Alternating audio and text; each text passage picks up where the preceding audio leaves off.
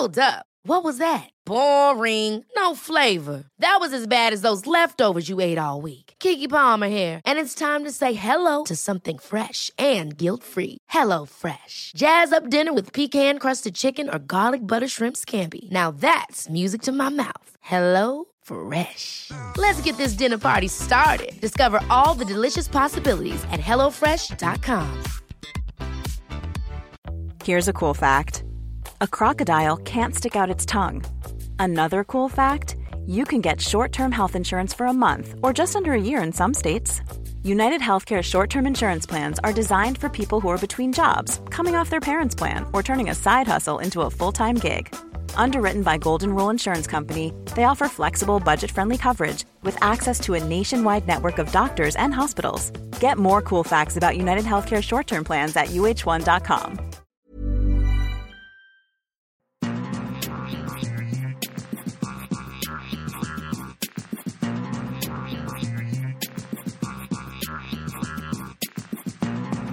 Hello and welcome to the World Soccer Talk podcast, your weekly dose of talking about watching soccer on TV, online, and apps. Coming up on episode 52, we feature an exclusive interview with New York Cosmos uh, chairman Rocco Commisso, where he has some eye opening things to say about USSF and Major League Soccer. Plus, we have a ton of soccer news to share, in addition to our thoughts about the World Cup draw coverage from Fox. Uh, plus, we have letters from you, the listeners, in our mailbag section. My name is Christopher Harris, aka The Gaffer, and I'm joined today by Kartik Krishnaiyer. Now, Kartik, uh, we took last week off because of Thanksgiving, and uh, this uh, podcast uh, in particular we're uh, releasing a little bit later because we wanted to, wanted to accommodate the interview with uh, Rocco Commisso, but also wanted to share our thoughts about the World Cup draw. So it's been a, a whirlwind two weeks of lots of things to talk about. So if it's okay with you, we'll dive right in. So first of all, let's give our feedback first on the uh, FIFA World Cup draw uh, live from Kremlin that happened. That was uh, televised live on uh, FS1 as well as uh, Telemundo. Yeah, so uh, Fox had more commercials first off in, in, the first half hour, and seemed to have uh, a, co- a, commentary analysis for a few minutes, and then break for commercial. Telemundo uh, had their their talent on site in Moscow uh, at the Kremlin, whereas uh, with the exception of Fernando Fiore, the Fox team was in studio in Los, uh, Los Angeles. Uh, Rob Stone and Kate Abdo show, sharing hosting duties on the same set, which was a, a little bit awkward, but I, I, think it worked. And then uh, for me, the other takeaway, and I tweeted about this for those of you who follow me on Twitter, uh, Landon Donovan. Um, I don't disagree with him, but Landon Donovan decides that when uh, he's being asked about who he thinks could be the breakout star of this World Cup, he says Sadio Mane. Very good answer. Yep. And then talks about him potentially moving on from a bigger club than Liverpool. Now, um, I agree with him, and I'm someone who uh, lived as a Man City supporter and someone who tried to cover Raheem Sterling's move from Liverpool to Manchester City objectively and fairly. Lived through Fernando Torres's move from Liverpool to Chelsea. Lived through Luis Suarez's move, although that was less controversial from Liverpool to to Barcelona. Um, I think Donovan is right but he's a former Everton player, and we know how Liverpool fans react to these sorts of things, to any kind of perceived slight that somehow some other club may be bigger than them. When Torres moved to Chelsea, Chelsea was very clearly a bigger club. When Sterling moved to Man City, Man City was very clearly a bigger club by certain definitions. Um, but I, I, thought that was interesting. Uh, I have to say, Donovan. Uh, for me, is very good. Uh, his analysis during this World Cup draw special was uh, was outstanding. Uh, I thought. Um, and uh, maybe that's a transition. Maybe he's going to be in the studio rather than the booth. He'd been in the booth for the game, the Columbus Toronto game, uh, two nights prior on uh, Fox. I'm not quite sure what their role is for him. Maybe he becomes like their Taylor Twellman who can do both.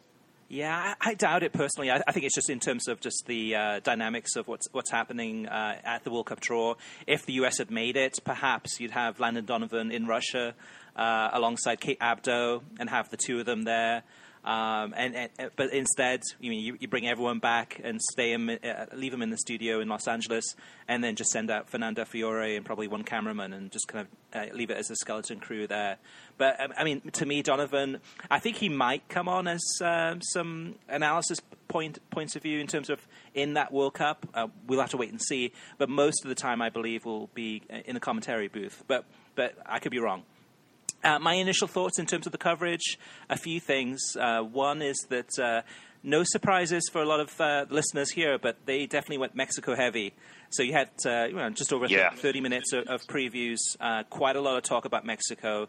Fox has had a whole string of disasters that have happened um, over the last couple of years in terms of uh, in, in anticipation of the, of the, World Cup coverage. Of course, the biggest one with the U- U.S. crashing out. The next worst case scenario for Fox would be that if Mexico uh, didn't make it past the group stage, then it, then they're really, really in, in, a tough situation in terms of uh, viewership. But from this uh, initial uh, the World Cup draw, we, we, we see that they're definitely going in heavy uh, on Mexico.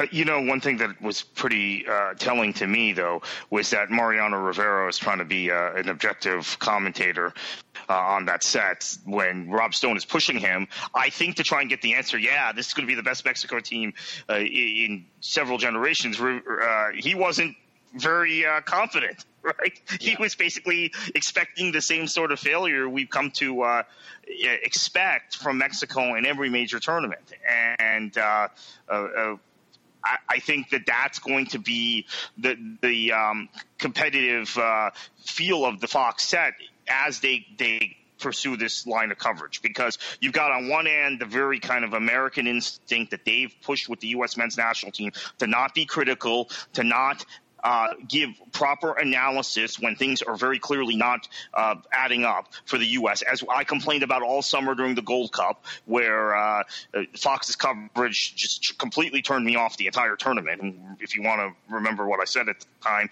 go back and listen to uh, to some of the shows during that period. I was at a, a Gold, Gold Cup match and couldn't believe Fox's analysis when I, I, saw with my own eyes something completely different than they were reporting on or commentating on uh, uh, in the booth. And and that led to ultimate failure because it created this sense of uh, this the, this sense of uh, um, uh, of delusion. Now, I think they want to do the same sort of thing with potential fans who might be engaged in the Mexican national team going into this World Cup, and guys who are Mexican uh, uh, with a Mexican background, Mexican American, uh, Mexican commentators who they will have on their set like Rivera may not let them. Mm-hmm. And I think that that's, uh, uh, sorry, like Trujillo. Right. Uh, might, might not let them. Um, I think uh, I called him Rivera earlier. I apologize. Mariano Trujillo, I, I think was who is very good, and I mentioned that during the Confederations Cup. I really liked his analysis. He's a guy that uh, understands the um, difficulty of uh, advancing in a competition like this. This isn't just um, an NCAA tournament situation where a team could get hot and they're Cinderella teams. Fox likes to portray it that way, or American commentators like to portray it that way. What it is is it is a, uh, with the exception, with maybe one exception in every tournament, a real thinning out of teams based on quality, based on pedigree, based on to a large extent history, and um, that's tough for Mexico to overcome. Mm-hmm.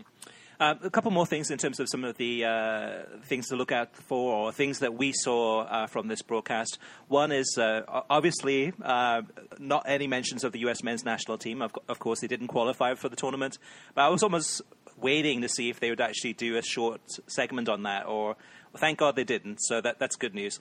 But the, the other thing that's more important to me is that today's face of Fox Sports' World Cup coverage for the World Cup draw was Fernando Fiore personally, I like him. I think he's entertaining, he's funny, he's jovial, but he does set a, a particular tone, which is very, very comedic, very clownish, very um, just fun and fr- frivolous. And that is such a departure from anything that, uh, say, ESPN had done in the past, or that, say, an NBC Sports would do. Um, I, I, I, just wonder. You mean does he appeal to the bilinguals? I, I know there's a lot of Hispanics uh, in the United States that do not like him, um, so it's probably mixed. Does he appeal to the soccer diehards? I don't think so because he, he dilutes the conversation and makes it kind of uh, fun and jokey rather than being a little bit more serious and talking about the X's and O's. And is he a good representation of what Fox's World Cup coverage wants to be? I, I don't think so. I, I, but who else do you put into that slot, though, other than bringing in some different talent uh, to be that person? I, I, I, like him. I just think by the time that the World Cup is halfway through, we might be a little bit sick of him. Um, so it's definitely a liability. What, what do you think, Kartik?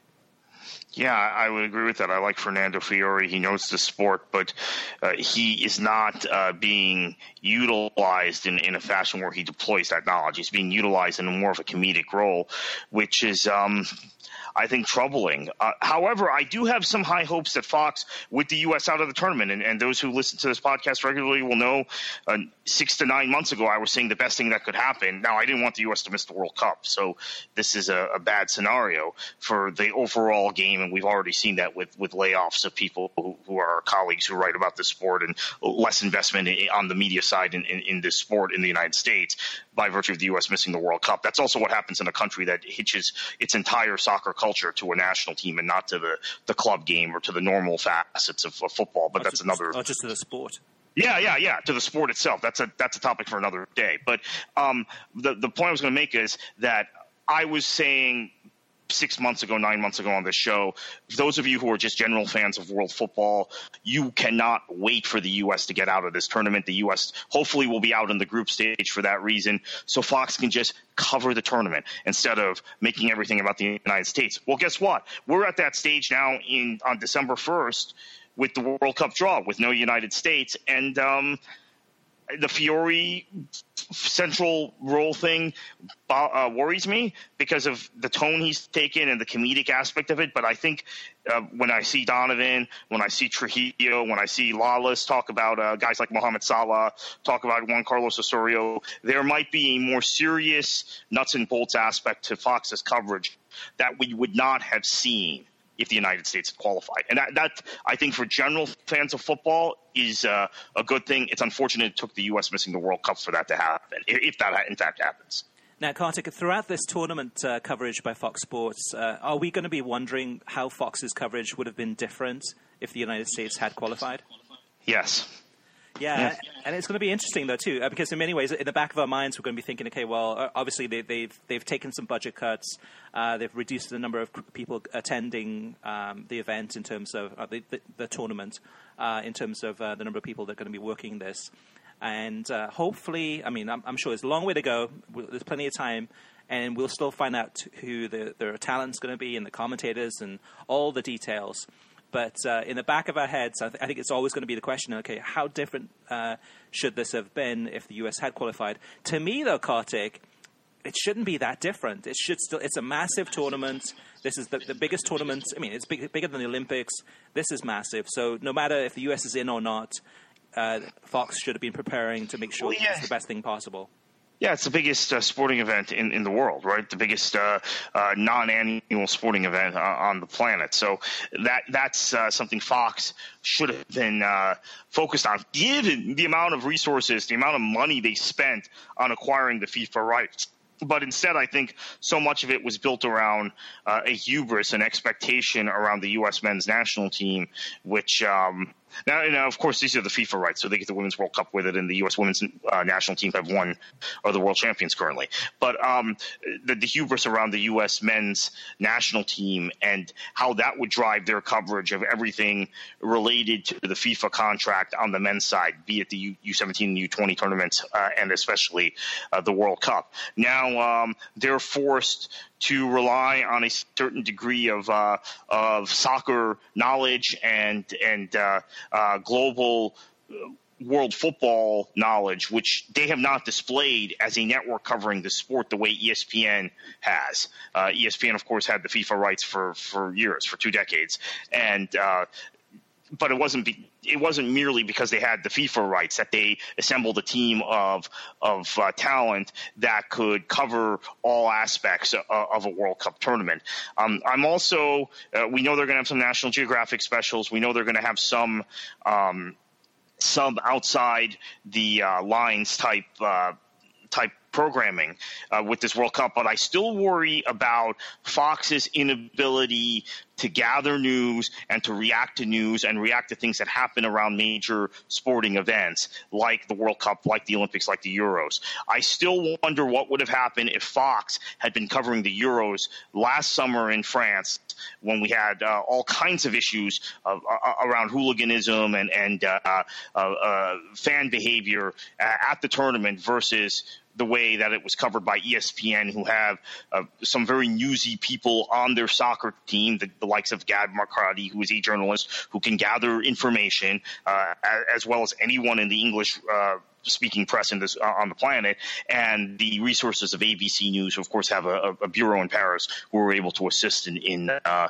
uh, this aspect of uh, of covering a major event. Uh, Fox does not have that. Fox Fox News. I don't want to sound too political here. Fox News uh, is a political commentary. You know, they're they're they're their people on air tend to be political commentators or former political uh, people who've worked in politics. And then they've got the resources, I guess, of Sky News, but Sky News has got is got a similar kind of um, bent. bent. to it yeah. at times, right? And quite honestly, may not have as many people on the ground in Russia because they're not a rights holder. Uh, Sky Sports is not a rights holder, so uh, I wonder about that. Yeah, yeah, definitely. It's going to be, and you know, there's going to be news events happening uh, at the World Cup that will need that type of Always. level of coverage. So, uh, but I'll, I'll, give Fox the opportunity, though. I mean, there's still plenty of time for them to kind of hire some additional people to strengthen that side of the, the, the business or form some uh, partnerships, uh, kind of uh, during the World Cup. So, so we'll have to wait and see on that one, though. But, but Kartik, I, I do think uh, just to kind of uh,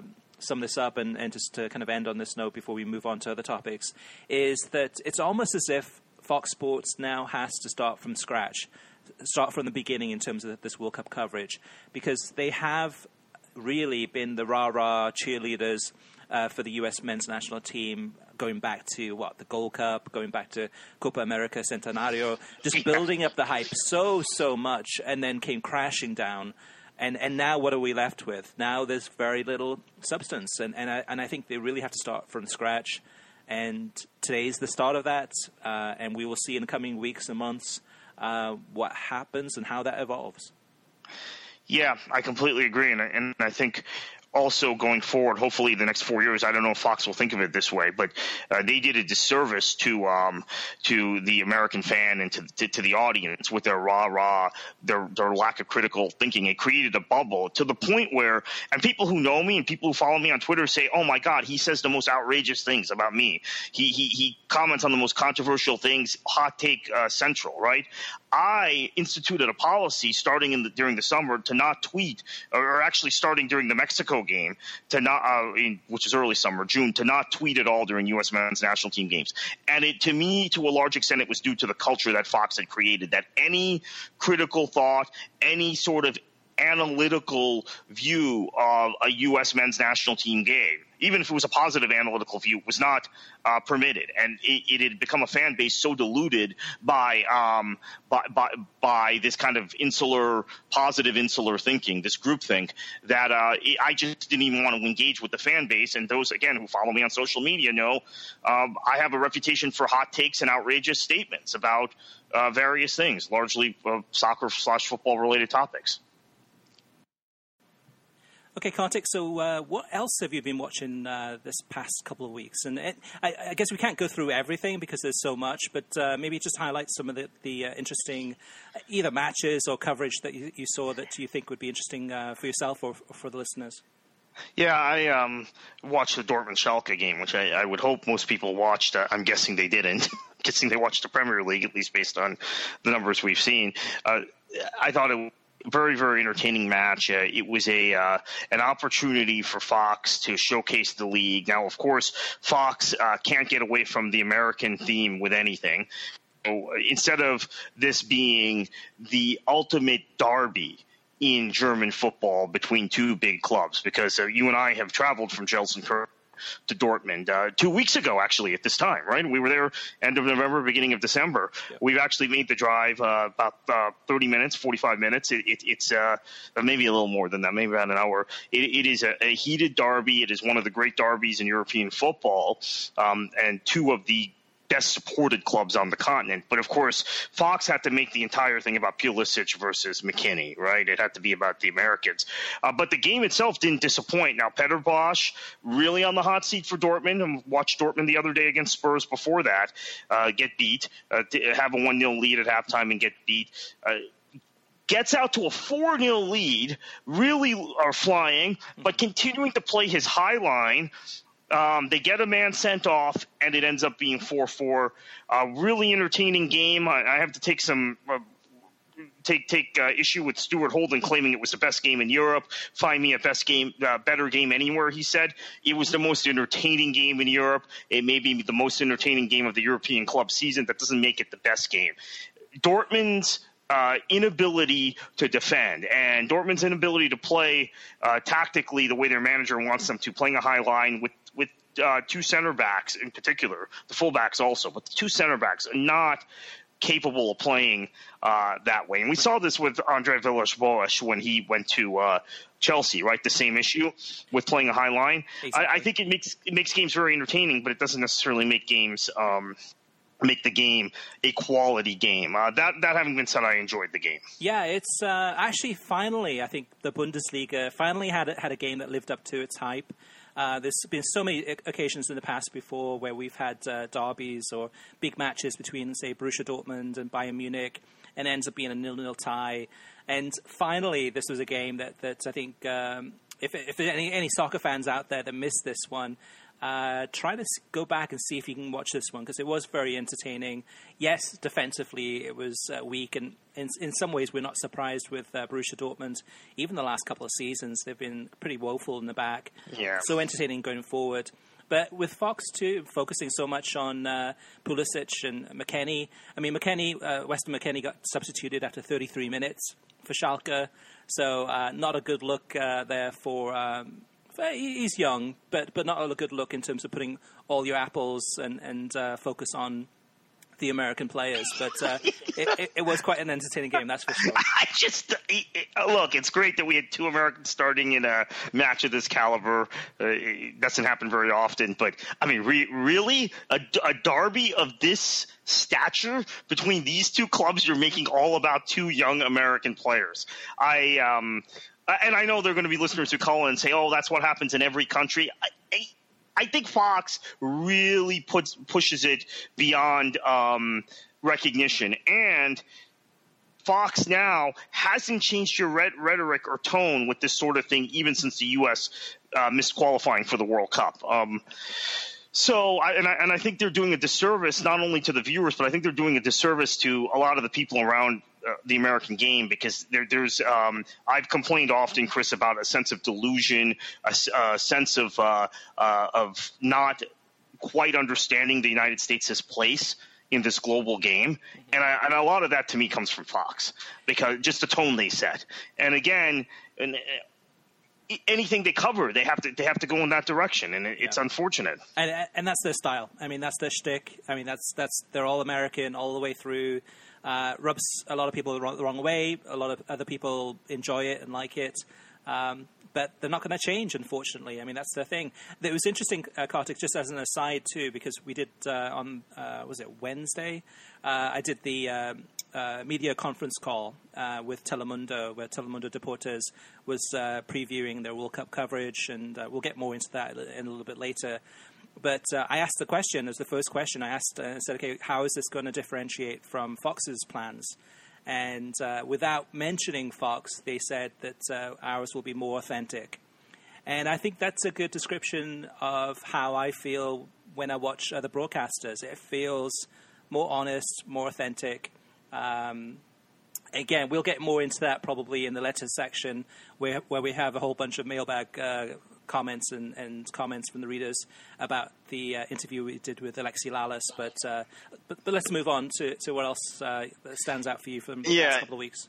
I've watched a lot of Bundesliga the last few weeks. Uh, I, w- I want to point out. Uh, I think Keith Costigan has really come into his own. He's been at this a long time, and and uh, he's been at it, I think, since he played for the Portland Timbers. I mean, I remember when he played. I'm, I'm one of the few people who's uh, covered and watched U.S. lower division soccer going back to that era when Costigan uh, was playing with Portland. But uh, he, he's a guy that um, I think has gotten better and better, more sh- uh, sharper as an analyst and more seasoned as a commentator. So uh, he's now able to present. He's able to host. He's able to give the kind of analysis. He's watched now enough Bundesliga where he can throw an analysis on things like uh, uh, the the Bayern match uh, against Mönchengladbach the other day, uh, etc. Uh, with, without um, a whole lot of effort in terms of um, trying to force opinions and force points. And I, and I think he's very, very succinct in what he says, and his analysis is getting uh, better and better. So,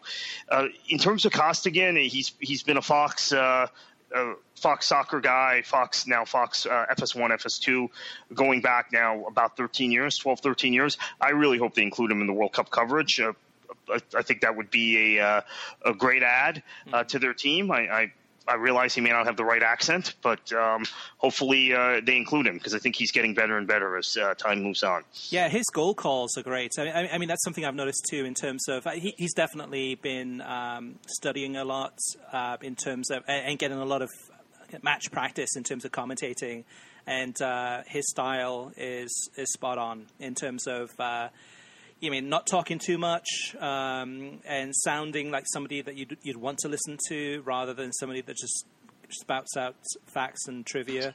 Um, it, it, adds to the game, and, and, he does a good job. Yeah. Whoever you works with as co-commentator, uh, yeah, he has to be on the World Cup team. Or if he's a co-commentator, right? He can do both, which is, um, yeah. I think, a, a real uh, asset, and he can also be a reporter, as he was during the uh, the, the Denmark Republic of Ireland two leg tie, and, and uh, grab some um, good post match interviews. Had, had, an interview uh, with Christian Eriksen. I think it's the only interview I saw with Christian Eriksen in English after that spectacular game Eriksen had. Uh, poor Eriksen, of course, missed a sitter against Leicester uh, this week, uh, but uh, you know, obviously at the international level, had, has had a great, uh, great run of it recently. Uh, otherwise, I mean, I've just been watching probably what everyone else has been watching. Valencia and, and Barcelona watched uh, uh, Champions League last week, Man City, Feyenoord, uh, Dortmund, Spurs. I missed Europa League because I was traveling, uh, so I missed Everton one, Atalanta five at Goodison. Uh, uh, Columbus, Toronto. Obviously, tried to watch uh, uh, as much of that as I, I, I, didn't get to see the whole thing. I admit I was watching a college basketball game, uh, Miami Hurricanes, who I support, playing Minnesota in the ACC Big Ten Challenge. So I only watched a little bit of Columbus, Toronto. but um, the thing that has uh, uh, stood out for me, and uh, maybe this changes, and we're going to talk a little bit about Mark Clattenburg in, in the next uh, in the news section. But uh, the addition of Mark Clattenburg may have broken up a little bit of the monotony for NBC because Kyle Martino. Uh, now we, we, we say a lot of positive things about Kyle Martino often as a commentator. I have to say, uh, it's even more of a, a, loss now to me because a couple weeks into him being off of NBC's coverage, I'm just not terribly interested in what's going on in the studio. I'm skipping their studio shows. So, um, uh, bringing in a guy like Clattenburg who'll have a different perspective, and uh, I loved that he, he came out right away and said, "Hey, I got a call wrong last year." Um, I, I, forgot which call it was. Controver- it was the Alexis Sanchez against Hull Hull City call. Right. Um, he said I got that wrong. I, I didn't see it right. Uh, I went and apologized to, to Marco Silva and to Hull City at halftime. Um, I, I, love that honesty, and I think it adds another element to their studio. I didn't watch the Fan Fest. I was watching Schalke and, and Dortmund, and, and I tried to turn back and watch the, the, the, the Fan Fest, and it was just inauthentic to me. So you talk about inauthentic uh, and contrived. So I, I, just kept watching the Bundesliga on FS1. But um, I'm glad I'm glad Clattenburg has been added, and, and I know we'll get a little bit more into that in uh, next segment. Yeah, so the fan festival actually I, I enjoyed. Um, I think it's one of those things that if you were there, it was probably more exciting than what what we saw on television. Uh, what we saw on television, the the sound wasn't great. They did the "You'll Never Walk Alone." They had kind of the uh, the Liverpool fans there singing it at the same time that it was happening at Anfield, and you had a split screen.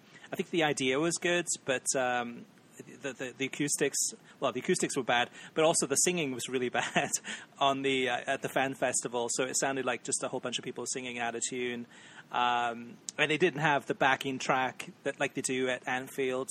So it was it was kind of corny, but but I, I like that um, NBC Sports is trying to mix things up a little bit.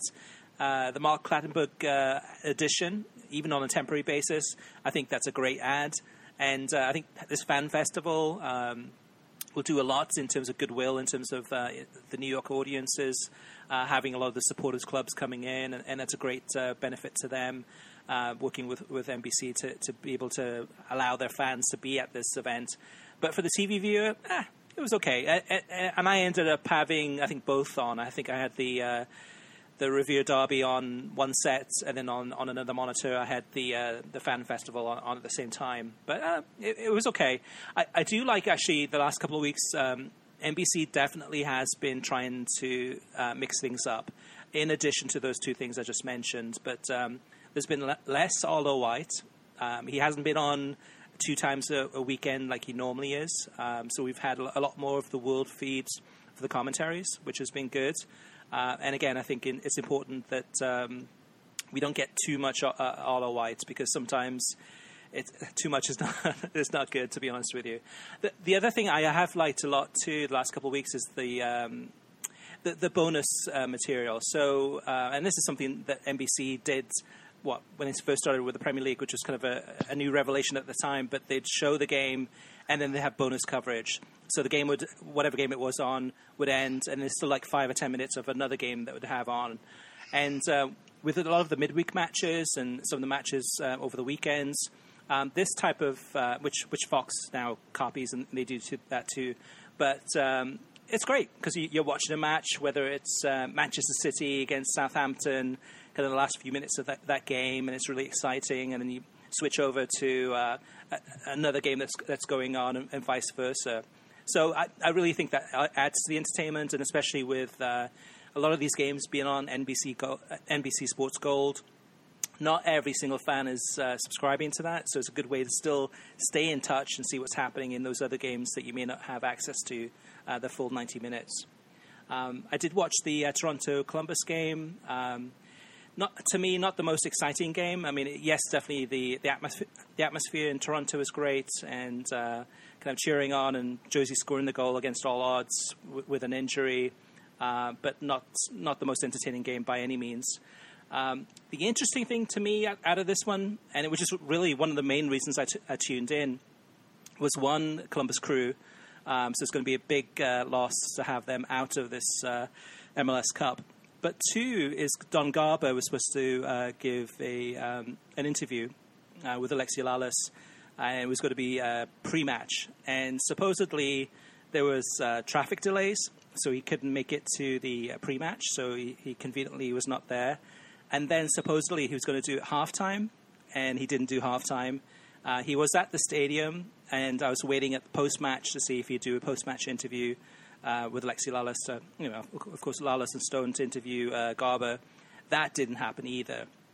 So really disappointing, especially with uh, everything going on in terms of the, the World Cup disaster and uh, the USSF. Uh, well, combined with that, but also the Columbus Crew, Save the Crew uh, movement, and, and, what's going on with that whole fiasco.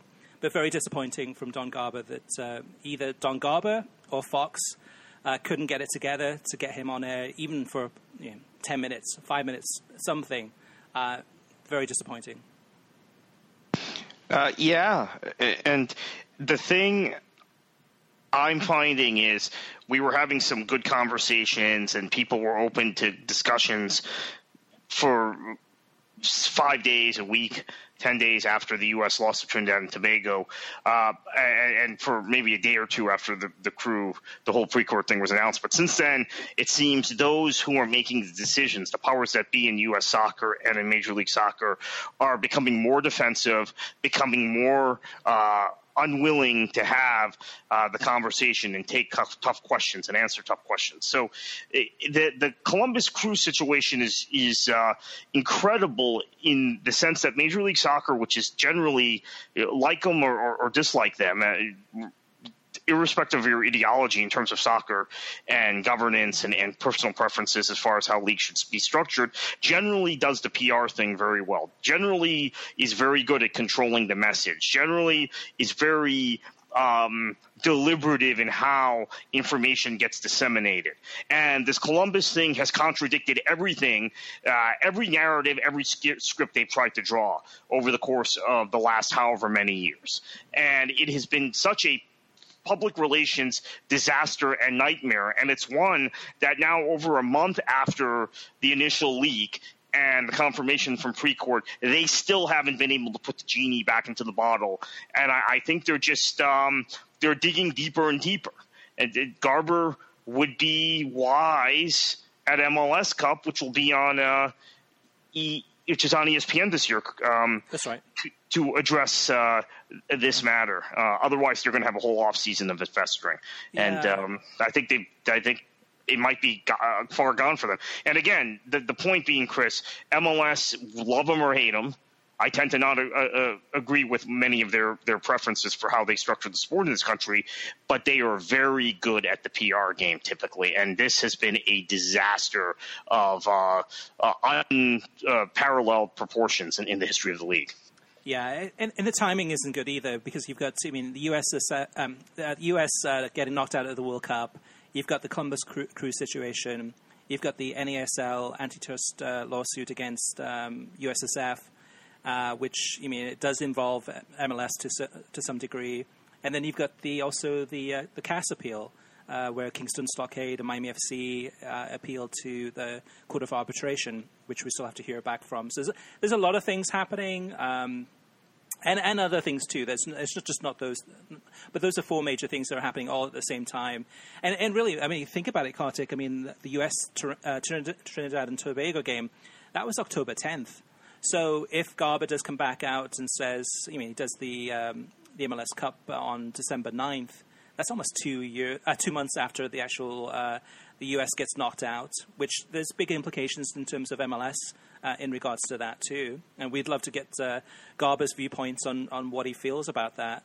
But um, yeah, it's um, and, uh, at the end of the day, I mean, I mean, MLS is probably happy that Columbus Crew gets knocked out, and now they're hoping that, that that story will drop and there'll be less exposure on that, and that everyone will start talking about Toronto and Seattle and Houston. Um, you mean and, and, move move the narrative on. Uh, I don't think that's going to happen, but I think I'm sure that's what they're hoping. All right, Kartik, let's move on to TV streaming news, and I'll have you kick it off. Yeah, uh, so Premier League clubs will screen up to 210 live matches per season uh, in the new UK uh, deal that will uh, begin with the 2019-2020 season. Uh, it's uh, it's up from uh, about 170 to 180 now, uh, which means more games will be shown live in the United Kingdom, which is a positive. Uh, it also means Sky uh, might raise their rates even further for those of you before you get too excited about this. So we'll see how this plays out. Yeah. Also, it means I mean for U.S. viewers. So, so for the U.K. viewers, yeah, it's a it's a big changes and it's it's a good news in terms of having more games on television. Um, for the, us in the US and, and, around the world, really, but US specifically, it also means that there may be a Saturday night live match uh, on the cards, uh, which would equate to about a 3 p.m. Eastern kickoff. So, an additional game uh, that would be played. So, you, ha- you have your 10 games uh, every weekend, but uh, here's an opportunity to actually have one at a 3 p.m. kickoff time, which would be now, 8 o'clock UK time now this will be interesting because this puts you right head to head with uh, during the first part of the uh, uh, the the season, uh, Premier League season with college football in the United States. Uh, if Notre Dame is playing a home game, it automatically takes the game off of NBC, off of NBC over the air, uh, and for the second half of the season puts you up head to head with uh, with the potential of uh, uh, PGA Tour events, uh, college basketball, um, uh, maybe an NBA game, uh, but mostly college basketball in the third round of, of PGA Tour events. So that's. Um, that's something to be cognizant of and, and, and see how the ratings are because you have people who defend Chris Major League Soccer's ratings by saying, well, the Premier League doesn't compete with anything. Well, the Premier League competes with something called early morning and sleeping and youth soccer, uh, uh, just family life in general. I think more than MLS's uh, time slots, but um, you know we'll see now because there'll be some genuine competition at, yeah. at that time slot. Yeah, soccer wise, uh, this would compete with La Liga, usually the 2:45 Eastern time game, as well as Serie A. To, le- yeah. to a lesser extent, but also Major League Soccer. I mean, Major League Soccer often on a, on a Saturday you'll have a 4 p.m. kickoff, and a lot of those games are on Univision. So that's uh, more competition for MLS on top. And, and WSL as well, uh, 4 yeah. p.m. on lifetime. That's true. That's true. All right, so moving on. Um, this week at a Sports Business Journal conference, uh, MLS Commissioner Don Garber poured cold water on the potential of a U.S. model of promotion relegation by saying it would be a lot of fun for fans, but impossible to manage regarding media rights, stadium financing, player union issues, etc. Now, historically speaking, I think Garber, going go back over a decade, I think it's mentioned probably like three or four times at least that yeah, yeah, I can see pro- promotion relegation happening at some time in the future, distant future. Um, and obviously, whenever the topic is brought up, is it's either kind of pushed, yeah, yeah, sometime in the future, or in this case, he's saying that it's uh, it's impossible uh, to, because it's uh, managing uh, media rights. Now, Kartik, what do you think about uh, this? What is he alluding to when he says that uh, media TV rights would be a, an issue specifically um, if they did uh, bring in re- a promotion relegation? I, I don't know. I have no idea what he's talking about unless he's thinking in a very closed American mind, or he's concerned that again, this is uh, um, the the field they'll throw out. The LA teams and the New York teams could all get relegated, and you could have a team from Chattanooga and a team from uh, uh, from Tulsa and a team from uh, from uh, Charleston in the first division, and the TV rights would go down. I, I guess that's what he's alluding to. But again, um, you know, pro rel systems. I mean, one one critique I have of the English system is that the English system, to me, has has favored clubs since 1992, since the Premier League breakaway, has favored clubs that are in bigger markets and in richer areas. Meaning, to me, that a pro rel open system would probably be even better for the clubs in LA and New York and in um, uh, other areas that are wealthier, the San Francisco Bay Area, et cetera, and, and where there's a high population concentration. I don't know what he's talking about. He's making excuses. Um, there's there's there's various um, theories that they throw against the wall to try and push back against pro rel at various times, right? You've noticed this, Chris. It's not, their, their pushback against the idea of an open open system or promotion relegation is never consistent. Um, they'll they'll blame the other side, a lot of the, the, the MLS proponents, for being inconsistent, but they're very inconsistent because they're always looking for little grains of evidence in uh, the way leagues operate abroad, uh, football leagues operate abroad, or uh, uh American professional leagues operate here domestically to, to justify uh, opposition to promotion promotion and relegation. I assume he means you might have the wrong teams uh, in the first division, thus weakening the television rights profile. I, I, don't know. I mean, is he saying you can't have a unified television deal for all leagues under a promotion and relegation scheme? That that we know is not true. We see from overseas. Right that's not the case with the football league, the EFL now as it's known. Uh, for for instance, uh, that that's the first one that comes to mind. Is he talking specifically about um, the um, the willingness of the current television partners of Soccer United Marketing and, and, the United States Soccer Federation, because again, they're the ones who handle the contract. Uh, is he talking about their willingness to uh, invest in a league with promotion and relegation? I, I find that kind of hard to believe, considering those partners have all invested in other leagues that have promotion and relegation, and have in fact played up the drama of promotion and relegation fights uh, to the point where Fox uh, even showed the, the, the promotion relegation playoff from Germany last right. year. Yeah. Um, so I don't know what he's talking about. It, yeah, it, to, to me, it sounds like just a whole bunch of excuses just to kind of, um, you mean, try to move the topic on to something else and just say, okay, here's a whole bunch of things that could uh, be issues, and let's move on to the next topic, so, so to speak, uh, without going into any any detail regarding those. So, um, yeah, I think it's just kind of a uh, trying to avoid the topic um, or just try to tiptoe around the topic, just name a whole bunch of things and then then, then move on. Speaking of moving on, Kartik, what, what, what else? What other news do we have? Yeah, so the, we've talked a little bit about the uh, Nations League, which uh, uh, UEFA is going to uh, have starting in, in uh, September 2018. Well, now CONCACAF has announced uh, their their League of Nations, a year-round unified competition platform for all 41 Confederation national teams, which will create even more competitive matches for each of the CONCACAF members. It's good for the smaller countries. I don't know how good it is for the U.S. and Mexico and Costa Rica, and Honduras, the elite countries in in CONCACAF, but uh, another competition. And the way this works is that it's played in lieu of friendlies. So the thing this will do, unfortunately, it was already going to happen because of the European Nations League uh, and the the loss of a lot of friendly dates on the calendar for UEFA members. Uh, but now these uh, many friendlies you've seen the United States play in Europe uh, over the course of the last uh, uh, decade, you know, starting with the tenure of Bob Bradley when, when he took the team to Poland and he took the team to Spain and to England. I went to the game at Wembley, U.S. England, uh, on, on typical friendly dates.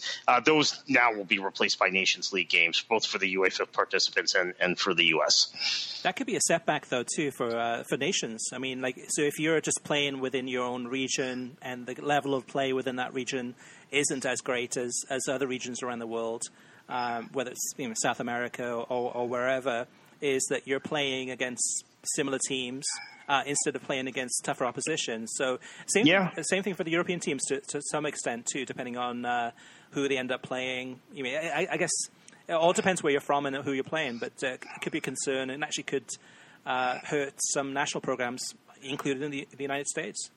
Yeah, certainly. Okay, so speaking of the, the new 2019 20, uh, 2022 Premier League deal that we spoke about a few minutes ago in the UK, where Sky Sports and BT Sports are expected to uh, start the bidding process next year, there's been a lot of discussion that Amazon could be interested in putting in a bid, given that they just secured a deal to get the US Open rights in the UK and paid approximately $40 million uh, for those. So Amazon, from time to time, has been mentioned, but uh, they did secure a deal for a major tennis tournament uh, in the UK uh, for the, for, the, UK audiences. And uh, who knows? I mean, they're already doing Thursday night football, so who knows if they'd uh, throw their hat in the ring for the Premier League in the UK. Now, that's not going to have an impact on the US. NBC has their deal through, I think, 2022, I think it is. Um, but still, it'll be interesting to watch and see what Amazon does uh, overseas and if they do put in a bid for the Premier League? Yeah, um, we talked last uh, earlier today about Mark Clattenburg joining NBC Sports to uh, boost its Premier League coverage, and I think already in Week One he's done a uh, a, fa- a, fantastic job. Uh, he is working as uh, a referee in Saudi Arabia currently. Their season is uh, they're on a little bit of a different calendar than than European leagues, so he'll be back and forth. But it, from the sound of it, he'll be in in Stamford ever so often to give some analysis. Yeah, I, I think uh, as with Dr. Joe, I mean, Dr. Joe, I like to take in very small d- doses in terms of when he's on all the time, I just get sick of him. But uh, now and again, when when the situation calls for it, when there's a, a critical call, and then he shares his uh, his input or his uh, his knowledge, it's helpful. And the same thing with Mark Clattenburg too. If he was there every week, we probably would get sick of him pretty soon. But he is going to be there on a temporary basis, and we'll be um, providing some analysis uh, to help out the crew. Actually, going back to what you said earlier, Kartik, I didn't get a chance to um, mention it, but uh, for me, I, am definitely missing uh, Kyle Martino in terms of his coverage and his analysis on NBC. But I think the two Robbies have, have done a great job. Um, again, it's a smaller studio set, um, less people. I mean, you usually don't have the two Robbies and Kyle uh, there anymore. Um, but uh, for me, the two Robbies have been great. So let's move on. Uh, another news uh, point is that uh, ESPN announced this week that they've had uh, layoffs with 150 jobs being eliminated. Uh, this is um, in, a, in, a, process of, of, several layoffs that they had, they've had over the last couple of years. ESPN has told us that their policy is not to announce which employees are affected. Instead, they leave it to each individual employee to decide whether or not they want to make the information public or not. But uh, according to a source that spoke to World Soccer Talk, none of the ESPN FC crew were affected. So that's good news. Yeah, that's very, very good news. And the show uh, continues to roll on. Gab Marcotti actually uh, in Bristol this week, which is a, a, welcome change to have him on the couch. Uh, Rebecca Lowe will be uh, NBC's daytime host for the Winter Olympics in February, as she was in 2014 uh, when uh, after NBC their first year of covering the Premier League. So she won't be able to do the Premier League live coverage uh, that month or during the course of the the Winter Olympics.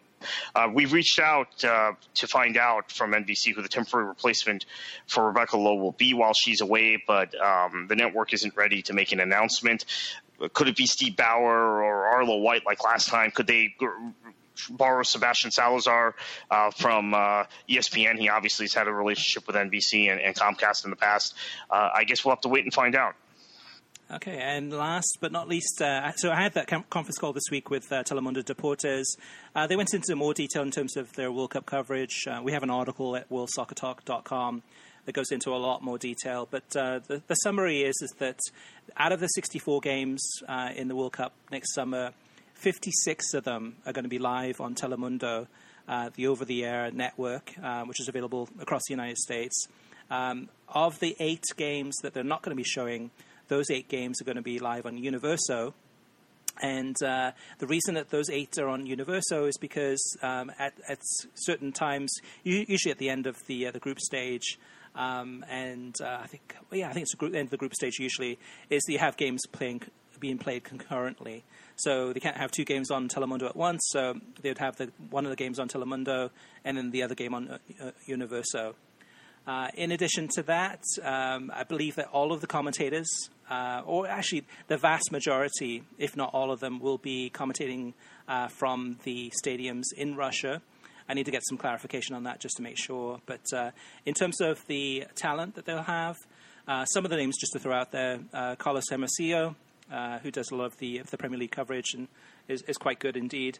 Juan Pablo Angel, which a lot of our listeners will know from his days at Aston Villa and uh, also the New York Red Bulls, and uh, Manuel Sol, uh, Rolando Fonseca, uh, Claudio Borghi, and, uh, and many, many more. But uh, basically, my takeaway from this was that Telemundo is going all in in terms of their coverage. They're planning to have an average of 17 hours a day of World Cup coverage um, on their networks. So yeah. So there's only like what seven hours uh, of uh, non World Cup related uh, programming that'll be on. Um, so that's that's a, a, huge undertaking. I also did ask them too if they're planning on making any cuts uh, or have made any um, any other changes with the U.S. men's national team not making it into the World Cup.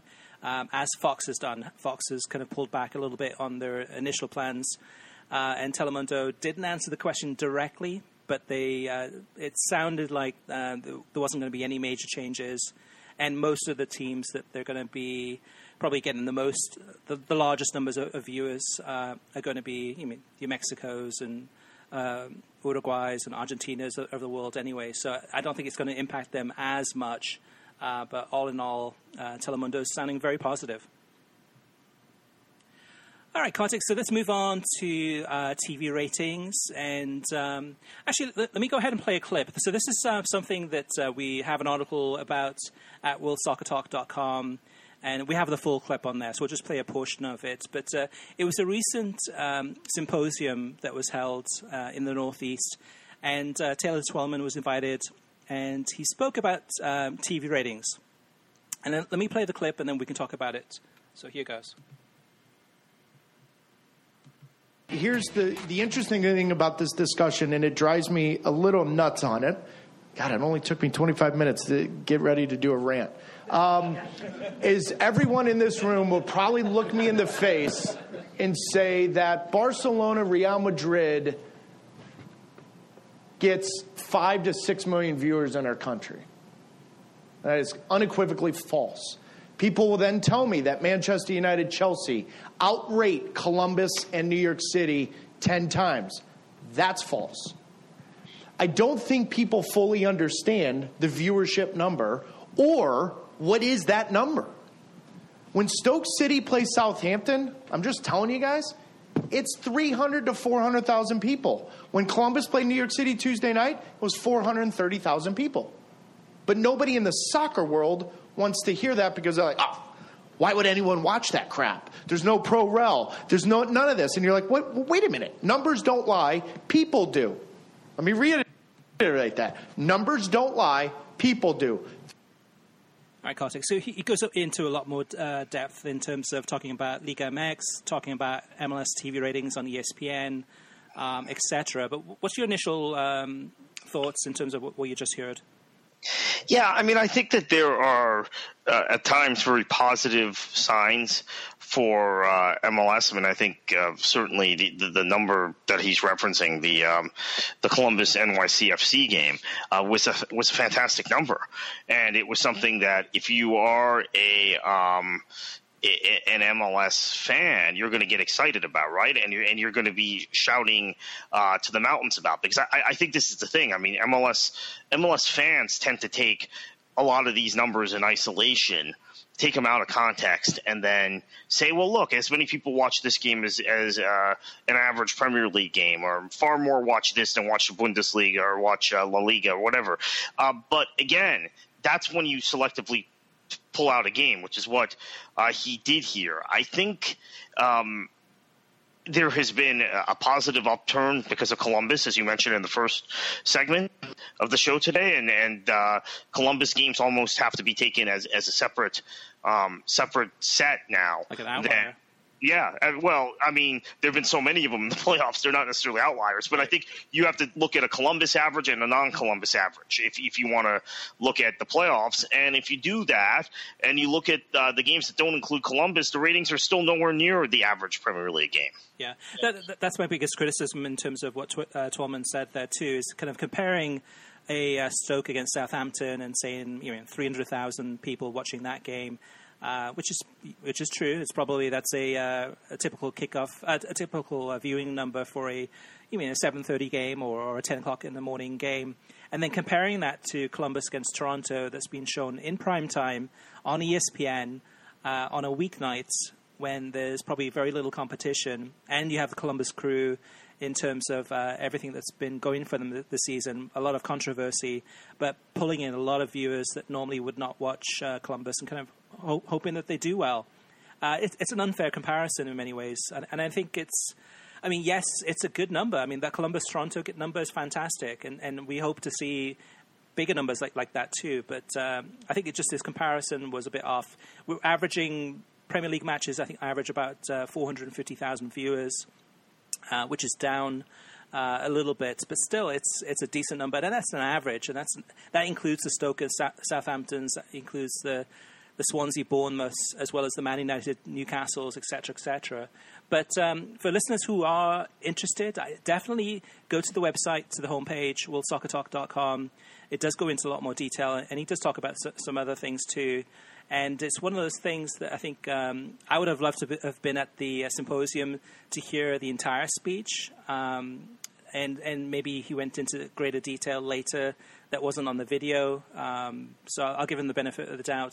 But um, I mean, kind of disappointed in terms of just uh, Twellman's um, what he said. The the other thing too, I think in many ways, I, I, don't know if he's responding to people on Twitter or these people that say that you know Barcelona, Real Madrid, or Barcelona, uh, Valencia would get five million viewers, and that the viewership for the Premier League is ten times as much as as the uh, as as Major League Soccer. I'm not sure where he's getting that from, and if it is Twitter, yeah, I mean that's probably uh, not the best place to go to for uh, to, to hear there, opinions like that. There are some real misrepresentations out there uh, offered by anti-MLS people. I'll say that of television ratings. I do hear that all the time. Oh, the Premier League gets ten times as many viewers as MLS in the U.S. No, it doesn't.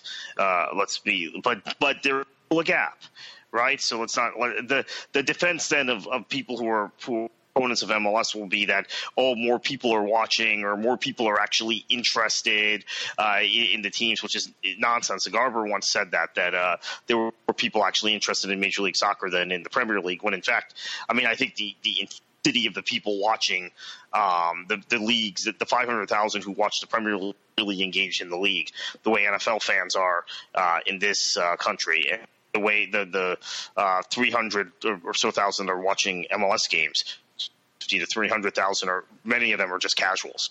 Mm-hmm. Okay, let's move on to listener mailbag. And uh, we had a lot of feedback uh, from the interview we did with Alexi Lalas. If you missed that one, definitely go back and listen to it. Uh, whether you love him or hate him, uh, I, I, think it'll give you an appreciation of uh, who he is. Um, so, some of the feedback we got the, the first one is from the Soccer Heretic uh, from Twitter. And he says, uh, I made time to listen to this uh, interview with Alexi Lalas today when I normally don't get to the, the, the, new pod until a few days later. I am so sick of hearing Alexi talk about being a performer. It's a cop out. He mentions ratings and what works, what, what works, but Fox's ratings are dumpster fire.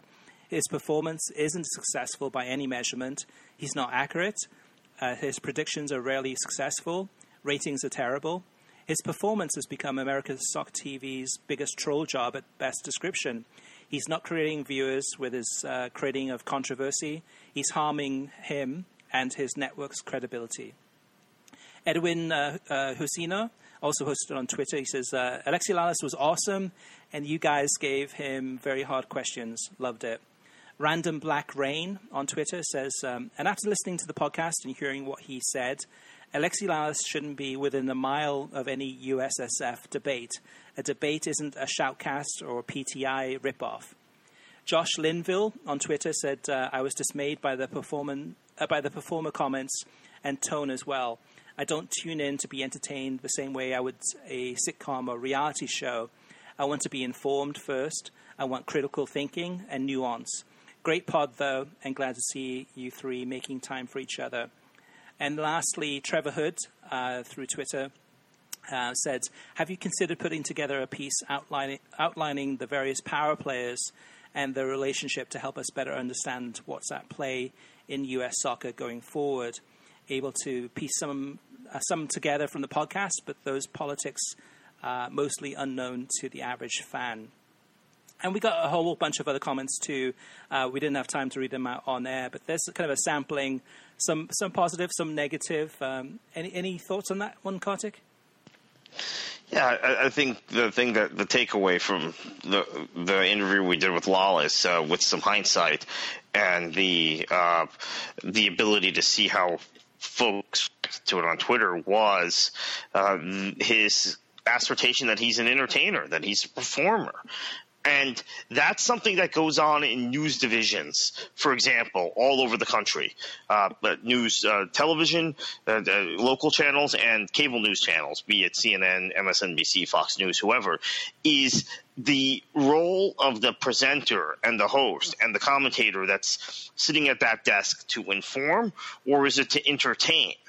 And for better or for worse, the Lalas view of things is becoming more and more commonplace in American television. Now, I don't think that's the way this sport, football is necessary, football, soccer, whatever you prefer to call it, is necessarily presented in Europe, where a lot of the people um, look to for inspiration. A lot of people who watch uh, soccer in this country and uh, that's where their personal preference is to have a much more informative uh, type uh, type setting. That having been said, I have to say when I watch uh, the way Sky Sports News covers, and that that's a sister company of Fox's, uh, by the way, mm-hmm. Uh, covers the Premier League. At times, there's a lot of shouting. There's a lot of uh, wind up going on. They're not the BBC. Right. Um, yeah. And so we have to remember that. Uh, my preference is for someone who informs and is analytical and is talking about tactics, which is why I, one of the reasons I've been so critical of Fox through the years. And I generally enjoy watching the ESPN FC show because uh, I'm going to get that sort of analysis from uh, the guys on the couch there, from from uh, Shaka Hislop and Craig Burley and Alejandro Moreno. And Dan Thomas is going to ask, uh, or Seb Salazar is going to ask the type of questions that I want to I want answered, and that doesn't happen on Fox. But I respect that there is this isn't just a soccer thing. There is a drift towards the type of um, uh, presentation Fox gives and Lalo is, is advocating or, or, claiming he's fitting into uh, across the board in, in television in the United States and even in the United Kingdom to a large extent. Yeah, Sky Sports definitely is uh, is pretty fake in terms of their coverage. Um, I've watched quite a lot of that, and even just the whole transfer deadline day thing is it's just oh, a, soap, a soap, opera. I mean, it's a joke. Um, but, but, but to me, I mean, um, most of the listeners probably, I, I, think at this point, myself included, now I know where Lalas is coming from. And there's some listeners that already knew that in terms of kind of his, his spiel. But he is what he is, and, and that's and that that's and he's not he's not uh, ashamed of it. But he, he sees himself as an entertainer, and that's what he does. My issue is is that I, I don't know when he's being honest and authentic and when he's not. And um, that was one of the things that rubbed me the wrong way, Kartik, after that interview. And it still does to this day. But him saying during the interview with us, he said that uh, you, uh, Chris and Kartik, you guys are putting on an act. And I'm like, this is us. I mean, Kartik, you and I, we're doing this podcast right now. If you caught us at a pub or a bar or, or on the street, we'd be having the same conversations. We would be ha- saying the same types of things. We're not putting on an act. We're just saying what we believe from our hearts and um, take it for what it is. I mean, we're, we're not on television. Um, maybe that's the difference between us and, and kind of Alexi Lalas, but that rubbed me the wrong way. And to me, um, I have respect for Alexi in terms of his intelligence. I don't have respect in terms of uh, the entertainment style of things because it is uh, inauthentic. Yeah. All right, so let's move on. Uh, some more comments and, and uh, feedback from the listeners. And uh, next one is from Nuke uh, via Twitter. He says, One thing I've noticed on the Fox broadcast recently is the slow mo skill cam. I like it. I don't recall beIN or NBC having that type of view. And uh, yes, I've noticed that too. So they've they've definitely improved uh, the technology and software that they're using for some of the slow mo stuff, and, and, I'm sure we'll see more and more of that during the World Cup. Uh, Rob Keith sent us in through email. He says I was watching the uh, CSKA Moscow Benfica match on ESPN3, and they didn't superimpose the score and time on the screen. I've noticed that Fox Match Pass does the same thing for Champions League fixtures, and I'm curious why that is. As far as I can tell, those networks don't do that for other competitions. Also, I've been out of the loop the past. Well, actually, let me answer that one first. Um, so he, a lot of the, especially for the international feeds, uh, especially the Champions League, especially. Um, Fox oftentimes picks up the, the feed from Sky Sports um, rather than the world feed. So, uh, Europa League is one example. Europa League, this is going back probably about eight years ago. Um, the commentary from the world feed was absolutely awful. I, it was some of the worst commentary I've ever heard, and, and, this is a whole bunch of English commentators that were hired, and, and are still, I'm sure, probably uh, in work doing doing what they do. But the commentaries were horrible. So at that time, Fox decided, okay, let's switch to the Sky Sports and have the Sky Sports commentators do, doing uh, the games. What happens though is when they pull in that feed is that you've got the Sky Sports graphics on the screen, and sometimes in the, in the top corner, if you're watching this in England, you'd have graphics popping up, you know, like saying I don't know, 10 days to go until the Sky Sports special marathon on, or whatever it is.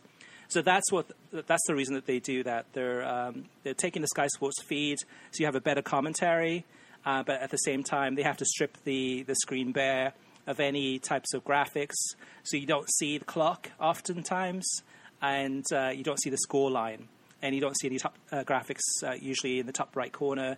Um, they'll just put the ESPN graphics in there or the Fox graphics, whoever's picking that up. Uh, Rob Keith goes on to say, I've been out of the loop the past few weeks, and I'm not sure if you brought it up, but Fox Soccer Match Pass is now available on Roku and Apple TV, which I'm very excited about. I end up watching a lot of matches on delay, and this uh, simplifies watching soccer. Thanks for everything you do, uh, Rob from Nashville, Tennessee. Uh, a place that should be getting an MLS team pretty soon, uh, knock on wood. Um, yeah, yeah, Fox Soccer Match Pass. I think we discussed it in a, a previous episode. Uh, but if we haven't, yes, it is now on Roku and Apple TV. Uh, finally, after all these years. And yeah, then, and uh, by the way, Nashville Nashville will have a USL team next season. That's right. That's right. So next up is Lennon Fierro, and he sent this in through email. He says, uh, "Hi guys, I enjoy your show, and I'm not an avid listener. That's okay, uh, but when I catch it, I definitely enjoy it.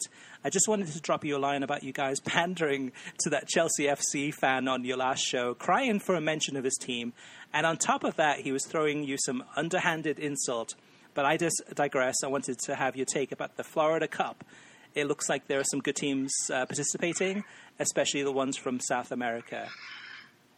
Uh, yeah, yeah. I actually uh, last season got to call a game in the Florida Cup, uh, uh it, it, the game that was played here in Fort Lauderdale for um, for Fox Soccer Match Pass. Actually, I think it was uh, it was aired on Fox Soccer Match Pass and, and Fox uh, Sports International, some of the Fox Sports affiliates around the world. So our News Corp companies. So yeah, I'm looking forward to the Florida Cup. I've been involved the last few years. I've mentioned calling that game last year, the previous year. worked with Florida Cup and with the Fort Lauderdale Strikers. Schalke, played Schalke, uh, was involved in, uh, I think, Chris, you came out to see uh, Shakhtar play uh, in the Florida Cup, and Schalke played uh, as well. So, um, yeah, looking forward to the tournament. This year, Rangers is coming over, which um, it's not Rangers of old, but I know the organizers are excited about because there were a lot of Rangers fans still in pockets here in the state of Florida.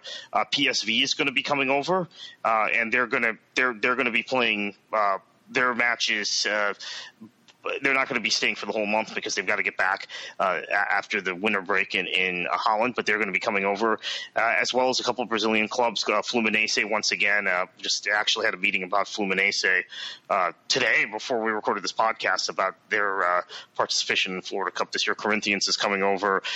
Barcelona from Ecuador is coming over again, and I cannot remember the other clubs. there are a few that I'm missing. Legia from Poland's coming over, and then a few other clubs from South America. So it should be should be a really exciting tournament. I'm as always looking forward to it, and uh, uh, hoping I'll be involved in some capacity as I have been the last few seasons.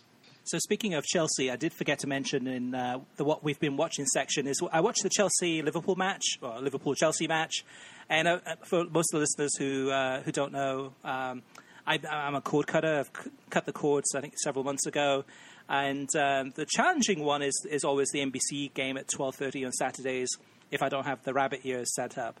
But I did learn something new, and that is with Fubo. Uh, I have a subscription to the Chelsea TV channel, and I have a subscription to the uh, Universo uh, through Fubo. So I'm able to actually watch the game on Universo and then turn down the volume so I don't have to listen to the Spanish commentary. And then in a different window, uh, launch uh, Chelsea TV on Fubo and they have the radio commentary of the game, and I'm, I'm able to sync that up pretty easily because they have clocks on both of them, both the Chelsea uh, radio commentary and the match itself, of course. And I'm actually able to sync that up and listen to English commentary of a, a match that's uh, in, on Spanish language television, and it worked out really, really well. All righty, just to show that I'm not a, a Chelsea hater by any means. Uh, last but not least, uh, Jason Ryder uh, through email. He said, uh, Hello, this is Jason in Virginia. I have enjoyed watching free Manchester City highlights on their official website for years now. Are there any hints to them having a streaming service to show full games, whether it's a paid service or not? My other comment is that I have enjoyed uh, having the Football League on ESPN3 service this year. It is by far the best, uh, is by far the soccer I have watched the most in the past few months. Um, the answer to that, Jason, is to somehow get YES on your uh, the Yes network, the Yankees network uh, cable system. Yeah. That's the way to do it in the U.S. Which, which you can get through Fubo, I know that, and uh, so that through there you get a lot of the highlights of um, Manchester City television, or you get everything.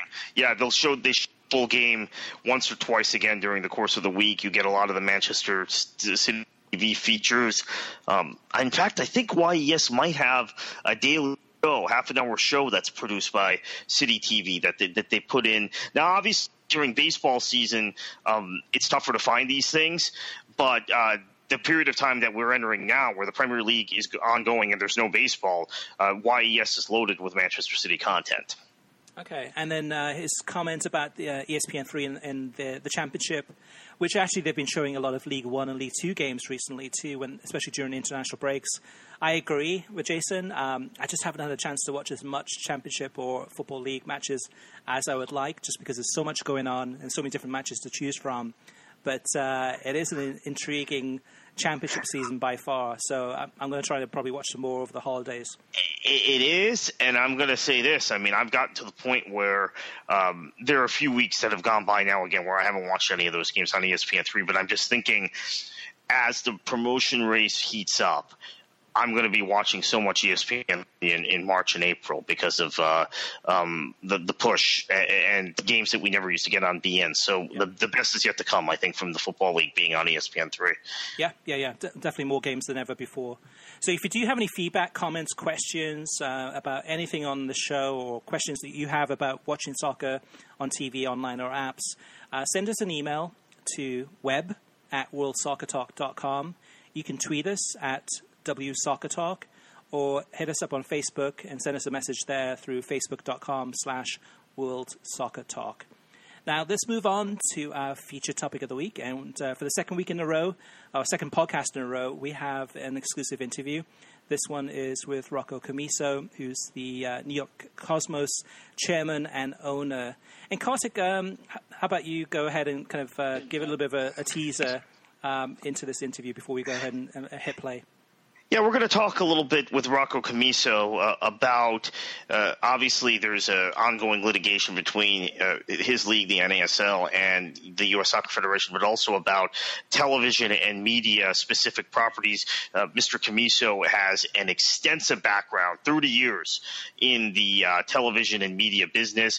Uh, is the the founder of Mediacom, which is one of the largest uh, cable providers uh, in the country, uh, one of the largest media companies in the country, and uh, we, are going to talk a lot about that. In addition, let me uh, mention to our listeners that there will be much more content uh, from Rocco Commisso.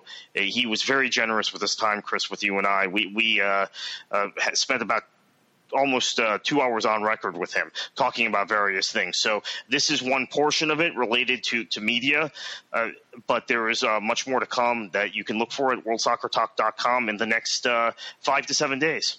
Yeah, definitely. And, just for this interview too, it's uh, we've taken the excerpts out of it. Some of the uh, the most intriguing things that he had said, and like Kartik said too, um, there'll be follow up. articles and possibly more audio available to listen to some of the other things he had to say because there was a lot to cover um, at a crucial time in terms of um, the history of NASL, the New York Cosmos, and, and U.S. soccer. So let's go ahead and play the interview with Rocco Commisso. So, so there's a four billion dollar soon after that four billion dollar offer reportedly by MP and Silva and, and uh, Ricardo Silva, who you know, who's a co, who's a fellow NASL owner, Miami FC fellow, you know, also Italian. Um, to impose a uh, a pro rel structure in the top three divisions of U.S. Uh, of of what would be U.S. soccer, but uh, with MLS at the top, and uh, involving MLS in a pro rel structure, it was rejected. We talked at length, Christopher, at this podcast about that, uh, thinking it was very short sighted by MLS and very uh, ill advised. Um, what's your take, Rocco, on why MLS said no to that, and um, and, and, and is there some some something beyond simply not wanting promotion and relegation.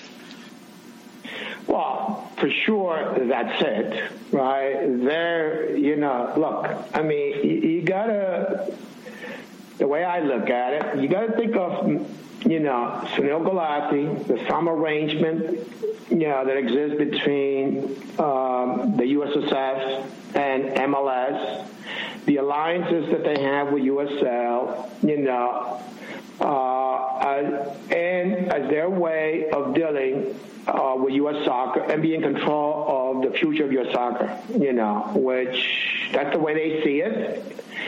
And, and that's the reason why we are in the situation that we are in today, okay? Because they haven't given, you know, uh, people like myself, you know, and there's a lot of pro rel you know, individuals that I read on Twitter every day, right? There's been a lot of surveys, independent surveys taken that people in America, now that they they see all these phenomenal games that come out of the Bundesliga, the Liga, Serie A, and the Premier League, yeah, there's a huge appreciation of what soccer could be if we follow the European example, right?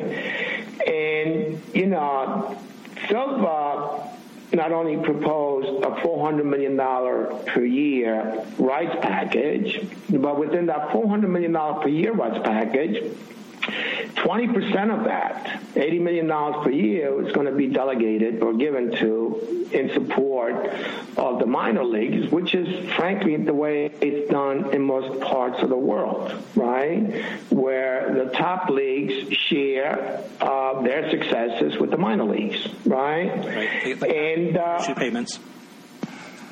Excuse me? Uh, I was saying like parachute pay- uh, payments in terms of the parachute payments. So let's, you know, look. I mean, there's not, you know, we can't live and succeed, you know, in the in the minor leagues without a television contract.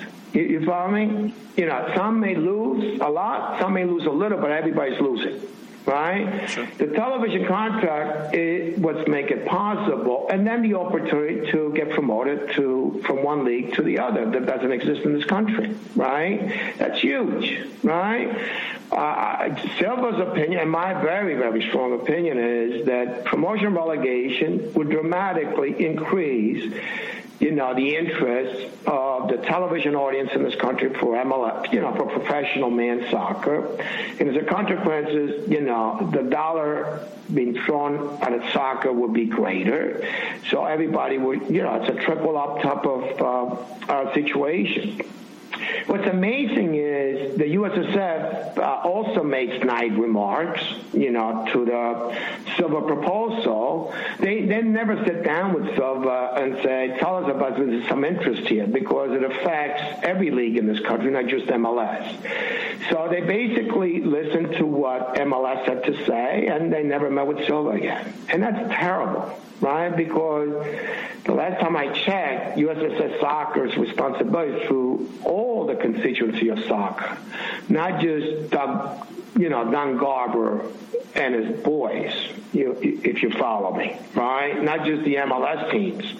Uh, the other thing, and I said it in my my discussions in February 2017, there's a lot of teams within MLS they're already used to promotion and relegation specifically the two New York teams. You know, the guy that owns the Red Bulls is in Austria, owns the team in, you know, in Germany. I think it's the name is Leipzig. I can't say those names. Yeah, Leipzig. Leipzig. Yeah. Right. Correct. And they moved from what Division Four, Division Three to Division they One. Got promoted, right? yeah. They got promoted three times in seven years. Okay, fine. And, and, the people that own the Abu Dhabi people that own, you know, New York City FC, they also own Manchester City. Right now, you know, they're number one in the Premier League, I think, right?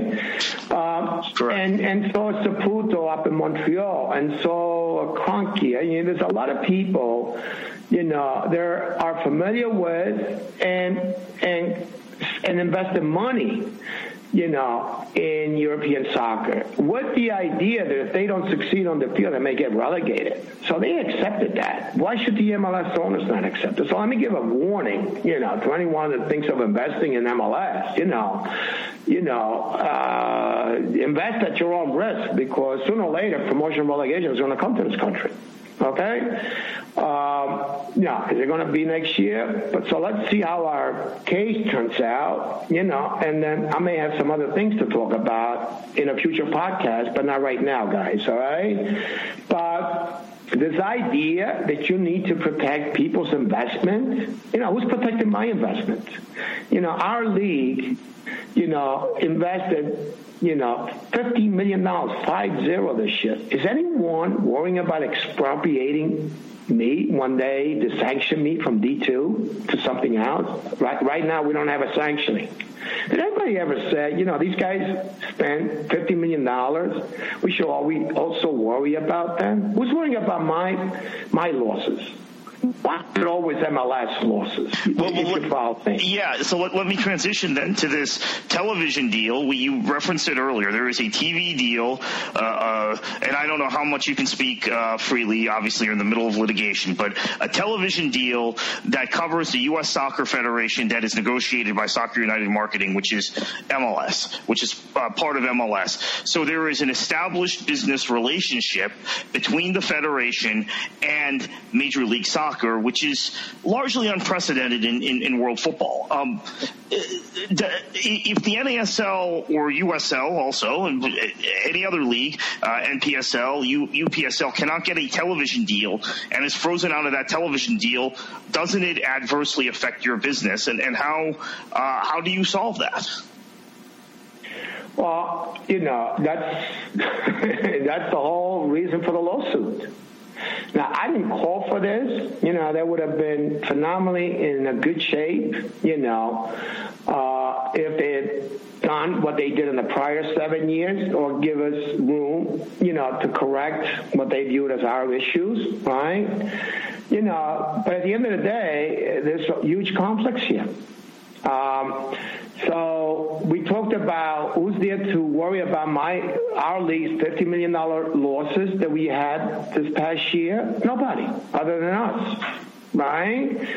So why why should USSF, you know, primary objective be to protect the investments. And, and, and Sunil Gulati said these things, right?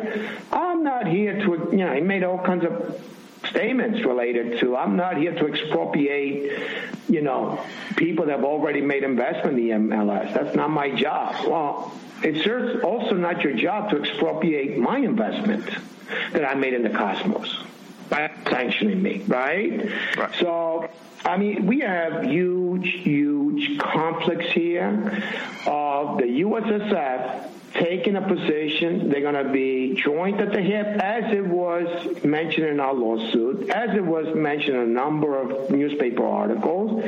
You know, they go to, they talk to each other. Sunil Gulati, according to a newspaper article that I've read, you know, and, and Don Garber, they say they talk to each other more frequently than they, talk to their wives. Now, Rocco, what do you, what do you think it is that uh, USSF and MLS uh, fears about whether it's New York Cosmos or uh, NASL. Why are they acting this way? What do, what do you think their, their thinking is? Well, in my opinion, there's no, no, look, they, they know my resources. You know, they know who I am. You know, they know I'm a local guy. They know I may not speak the right language the way you guys do, right? You know, but whenever I say something, people listen to me, right? They know my successes in the soccer world and in the media world, in the television world. And they also know that, you know, frankly, you know, there's very few people that graduate from Columbia that reached the level that I've reached in the business world. In fact, zero almost. That both have, you know, a graduate and undergraduate degree from Columbia. You know, that, you know, I'm in the Columbia Hall of Fame, you know, in the Athletics Hall of Fame. Uh, the newspaper, uh, 12 years ago, 15 years ago, whatever, they named me one of the top 250 alumni that ever graduated from Columbia in 250 years. I, I believe okay? you you might be in the Forbes 400 as well. That might uh, ruffle their yeah, feathers. Right. Yeah. No. I, look, I mean, they know I have the resources, you know, to go out and find a better way, a different way, you know, to compete with the interests of MLS and Unfortunately, U.S. Soccer. U.S. Soccer should have been and should be the job to be an independent regulatory agency. There's no way in hell in any business that I've been involved with. Look, I've been in banking and I've been in the cable business. You know, the FCC, the Federal Communications Commission, they don't have a financial interest with AT&T if AT&T is one of my competitors. You know, the Security and Exchange Commission that I filed documents with that control the banking system, or the FDIC, right? They don't have a financial interest with one of the banks. Why, why do we, is there a financial interest between my regulatory agency that's screwing me right now and MLS? What's this thing about some? Even if everything is up and up, it doesn't make sense. So there's fears out there, and you know there are, right, that especially with the presidential election coming down, and I was, you're right, I was the first guy, and I think the only guy within Division One, Division Two to ask for Sunil Gulati's resignation. I mean, think about it. You know, we have this ter- this disaster that's taking place with the U.S. national team. You know that we should all be ashamed of, and not one owner, not Garber, no one has publicly stated their position as to whether Bill Gulati should still be involved with U.S. soccer or not. I mean, look what happened with the guy in Italy. You know, when Italy didn't get involved. Within three weeks, he was, within a week, he was out. Two weeks. A week, two weeks. First they got rid of the coach, and they, they got rid of him, which is the honorable thing to do. Which is the honorable thing to do. How long do you need to have power? I mean, 30 years now in one way or another, he's been involved with your soccer. You know, do you need to go for the next 30 years to achieve your objectives? And what purpose does it serve? Who does it serve? Let the younger generation, you know, come in. Look, I mean, we have had a guy named Eric Wynalda. I'm sure all of you know. Know, he came to the Cosmos game. He came, you know, to visit us. Uh, I didn't ask him. He came on his own from California to watch a Cosmos game, and he was on uh, on a television network saying his spill. You know, uh, he, he was also in Miami. And and uh, the, the thing is, why is Eric, you know, uh, coming from California you know, to come to a Cosmos game and you, Sunil Gulati, who you know Rocco is, at least within the Columbia University community, right? Why would you never come to a Cosmos game? you're too busy, or we're not important, or or or or we are, or is Rocco and the Cosmos a threat to somebody else? So you guys figure out, you know. yeah. Rocco, what do you mean? Rocco, oh, go, go. actually, let me just jump in here, Kartik. Um, so what are your thoughts on the candidates who are running for the position of USSF president, and have you had a chance to speak uh, with many of them regarding your goals?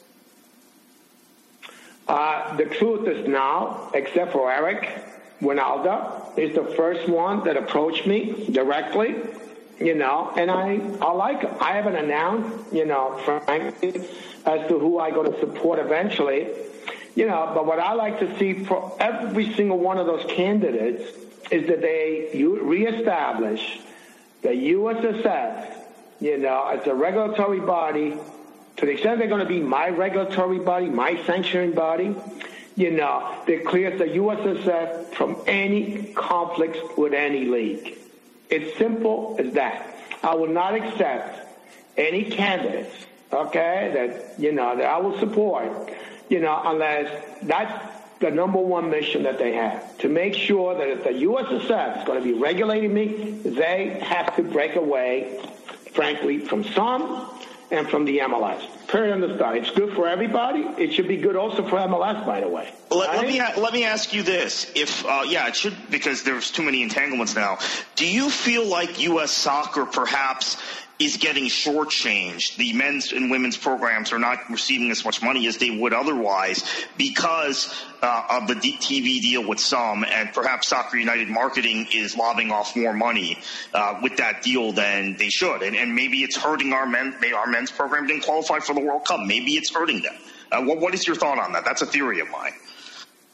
Uh, uh, my thought is that, uh, you know, since I have more experience than all of them, frankly, when dealing with, uh, you know, with um, sport, not sports rights, but programming rights, if you will. Sports is part of that, right?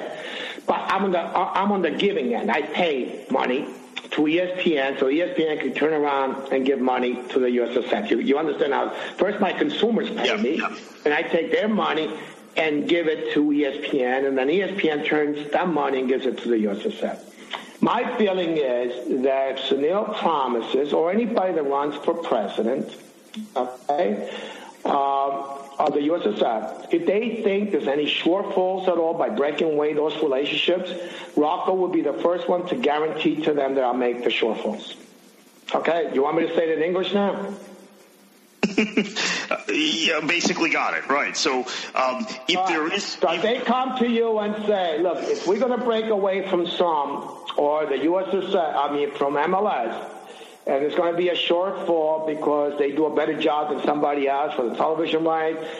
You know, and by the way, when we say break away, break away the national teams, right? You cannot have the national teams you know, combined with those rights. You follow me? Which brings a lot of value to MLS. I'm saying I'll yeah. be the one that was willing to guarantee to them, you know, this more, not just the same, more proceeds that they now get to the extent that they promise the soccer world that they're going to dis- that they're going to disentangle themselves from their relationship with the MLS. Correct. Right. Okay, and I have the, and I have the resources to do it. So if they think they're making, let's pick a number. If they think they're making $50 million a year, you know, because of the com- combination of, you know, the, yeah, of the common uh, sale of those rights, you know, the national teams, the whatever, the CONCACAF, whatever the hell it is, right? With MLS, I guarantee, you know, at least that kind of money to the USSF, you know, for a long period of time, as long as they desanction. As long as they, you know, break break those cords and become the, you know, and become the the the sanctioning body and become the independent uh, federation that they should have always been. In other words, a federation that worries about everybody's interests, not just the MLS. So if, so if they're an independent arbiter, they're an independent body that regulates uh, leagues under that, that that are member leagues, as they should be, as they are in much of the world, uh, soccer federations. You could guarantee that um, whatever shortfall in revenue they get from negotiating a TV deal. Which, by the way, again, I, I, I don't have all the facts, I don't have all the numbers, but I don't believe the shortfall will be very great. I, I think make the media companies, ESPN, Fox, and Univision, pay for um, more for the national team rights, men's and women's, than they do for MLS. Right? I, I think MLS is almost a throw-in in that package. If you're being perfectly objective about it. Um, Listen, uh, I didn't want to say that. These are words from you, but let's correct. assume I sort of agree with you. All right? okay. Right. So I don't think the shortfall will be very great to begin with. Um, how do you disentangle the USSF from Soccer United marketing? This is the $9 million question, uh, Rocco, um, and guarantee that your league and every other league will be independently uh, governed. I think, look, I mean, look, I mean, I think that, frankly, I think there's a difference. I don't know how it's done all over the world, but clearly there's a difference between amateur and professional, right? Uh, soccer. You know, maybe there's got to be two components of USSF, right? One related to professional, one related to amateur. And, and by professional, I mean women and men, right? Yeah, but at the end of the day, everybody's got to have representation uh, on the board. And, you know, you know, a guy like Don Garber should not have, you know, veto control on any decision that the USSF makes. It's as simple as that. You know, the pro council needs to be refigured, redone, and the USSF should fully behave as an independent agency. Right? Maybe it's more important than us because the teams are involved, but it should certainly not have. If, if, if the MLS, if the USSF is in the job of sanctioning him the way they sanction us, right, he should not be in the in a position as veto rights and appointment rights of anybody that belongs in that council. Now, regarding the um, NASL, uh, the federal antitrust lawsuit against USSF, I mean, of course, the, the, the, case is still ongoing, but is there anything you, you want to share or get off your chest regarding that case that you can talk about? Well, unfortunately, very little. We have uh, today, I guess I should say, we filed our second reply you know, we, we're, we're, going through the appeal process in the appellate court in, in, in New York. Uh, and, uh, yeah, to the extent that we get the injunction, I think it's safe to say, you know, that we're going to be playing in 2018. Um, to the extent that we don't, then it's safe to say that probably the Cosmos will not play in 2018. That's that's that's it. Yeah, the lawsuit will continue. Let me just say that the lawsuit will continue. The lawsuit will never be stopped. You know, and I don't think, frankly, that the USSF or MLS or SUM will ever want to be in that situation. You know, because what the lawsuit means is that you know, we're going to go through a discovery phase. There's going to be depositions under oath. You know, there's going to be emails, um, you know, emails that were written, you know, 10, 20 years ago, I don't know, five years ago. Everything is discoverable. And unless, you know, uh, people, you know, want to risk going to jail, you know, everything's going to be found out about as to what really transpired in the last five years, ten, you know, five years, ten years with the linkage between U.S. soccer and the MLS, yeah. right? And and I think, frankly, you know, I know it's a higher threshold, you know, to win the injunction or even the appeal. I I, I understand that, right? But it's a lower threshold, from what I've been told, you know, to win the lawsuit. Okay, it may take years right? It may take a year, two years, but we'll see what happens. Now, naturally, there's a, you know, there's a, a, a presidential election that's taking place. You know, um, I'm sure that those people that uh, running for president, you know, they're going to be talking about this, and who knows what happens? Maybe we get the right person to become the next president of the USSF, things will change on their own, and we don't have to find, yeah, we don't have to worry about the results of the lawsuit. But we are at the court, just to, just to, just to make it transparent, when we were at the court hearing, which I appeared, uh, you know, it's like the church. You have two aisles, right? You have the middle aisle where the wife and husband go to get married, your father, and then you got the left and the right, right? The wife and the husband. You, I don't know if you've been to an Italian wedding, but that's the way we do it, right? So on the right, we have everybody that was supportive uh, or lawyers for you know the you know the NASL. We had newspaper reporters, we had players, we had team members, we had people that worked for, and I, you had me, you had Rishi, you know, and um, Chris uh, Hines from uh, California, and a few other MLS people, uh, uh NASL people. On the other side, you know, the only one that showed up for the court hearing, four lawyers from the MLS. Now, is this crazy or what? So what, what, what do the four lawyers from the MLS were doing there? Why, why do they have to have four? Theoretically, they're not a party to this lawsuit, correct? Well, they may be a party to the lawsuit. They but shouldn't they stay behind and not make it too obvious that the MLS is is is giving advice to the USSF as to what they should do? And I think that's what's been happening here. What's been happening here that someone at the MLS, you know, is taking care of the MLS interest by influencing what Sunil Gulati may or may not want to do going forward, or, the board of the USS. And that's pretty serious stuff. Okay? Now, all of that, frankly, at some point that will come out as the lawsuit, you know, will proceed, whether we win the injunction or not. So let me restate it again. The lawsuit will go on, you know, as long as I'm around. Okay? You know, as long as we get treated the way we have been treated, the lawsuit will stay around.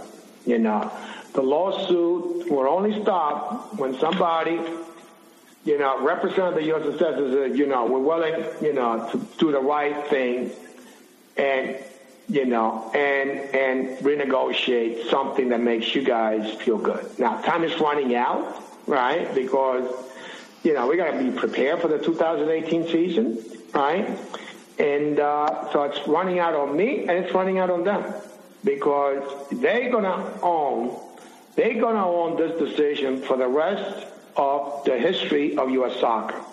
That they put out of business an entire league. They will own that decision. That's going to be a smack in the face for the next 50 years of anyone involved with U.S. soccer as to what the United States Soccer Federation has done to a league and to the Cosmos. Well, New York uh, Cosmos chairman and owner Rocco Commisso, thank you so much for your time. We really appreciate it. Okay, guys, thank you. I appreciate your time too, all right? Thank you. All right, Kartik, so uh, where can listeners find you on the internet? You can find me at Twitter at KKFLA737. Uh, look for me uh, on Facebook at uh, uh, Krishna or Google Plus, uh, and obviously at World Soccer Talk and uh, some other locations online. WorldSoccerTalk.com. All right. Well, thank you for listening. You can get a new episode of the World Soccer Talk podcast every Thursday. Every episode is released on SoundCloud, YouTube, Stitcher, iTunes, TuneIn, Audio Boom, and WorldSoccerTalk.com. If you liked it, like the show, share it with your friends on social media and give us a review on iTunes. We'd greatly appreciate it. And Kartik, what should they do? Enjoy your football.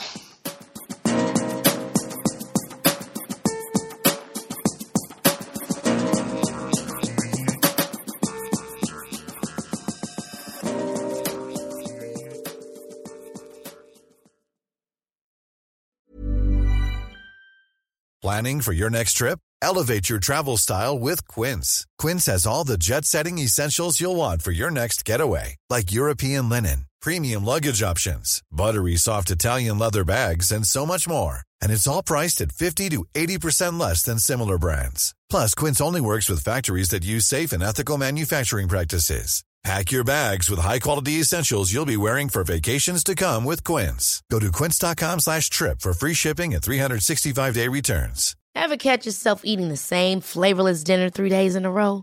Dreaming of something better? Well, HelloFresh is your guilt-free dream come true, baby. It's me, Keke Palmer. Let's wake up those taste buds with hot, juicy pecan-crusted chicken or garlic butter shrimp scampi. Mm. Hello Fresh. Stop dreaming of all the delicious possibilities and dig in at HelloFresh.com. Let's get this dinner party started.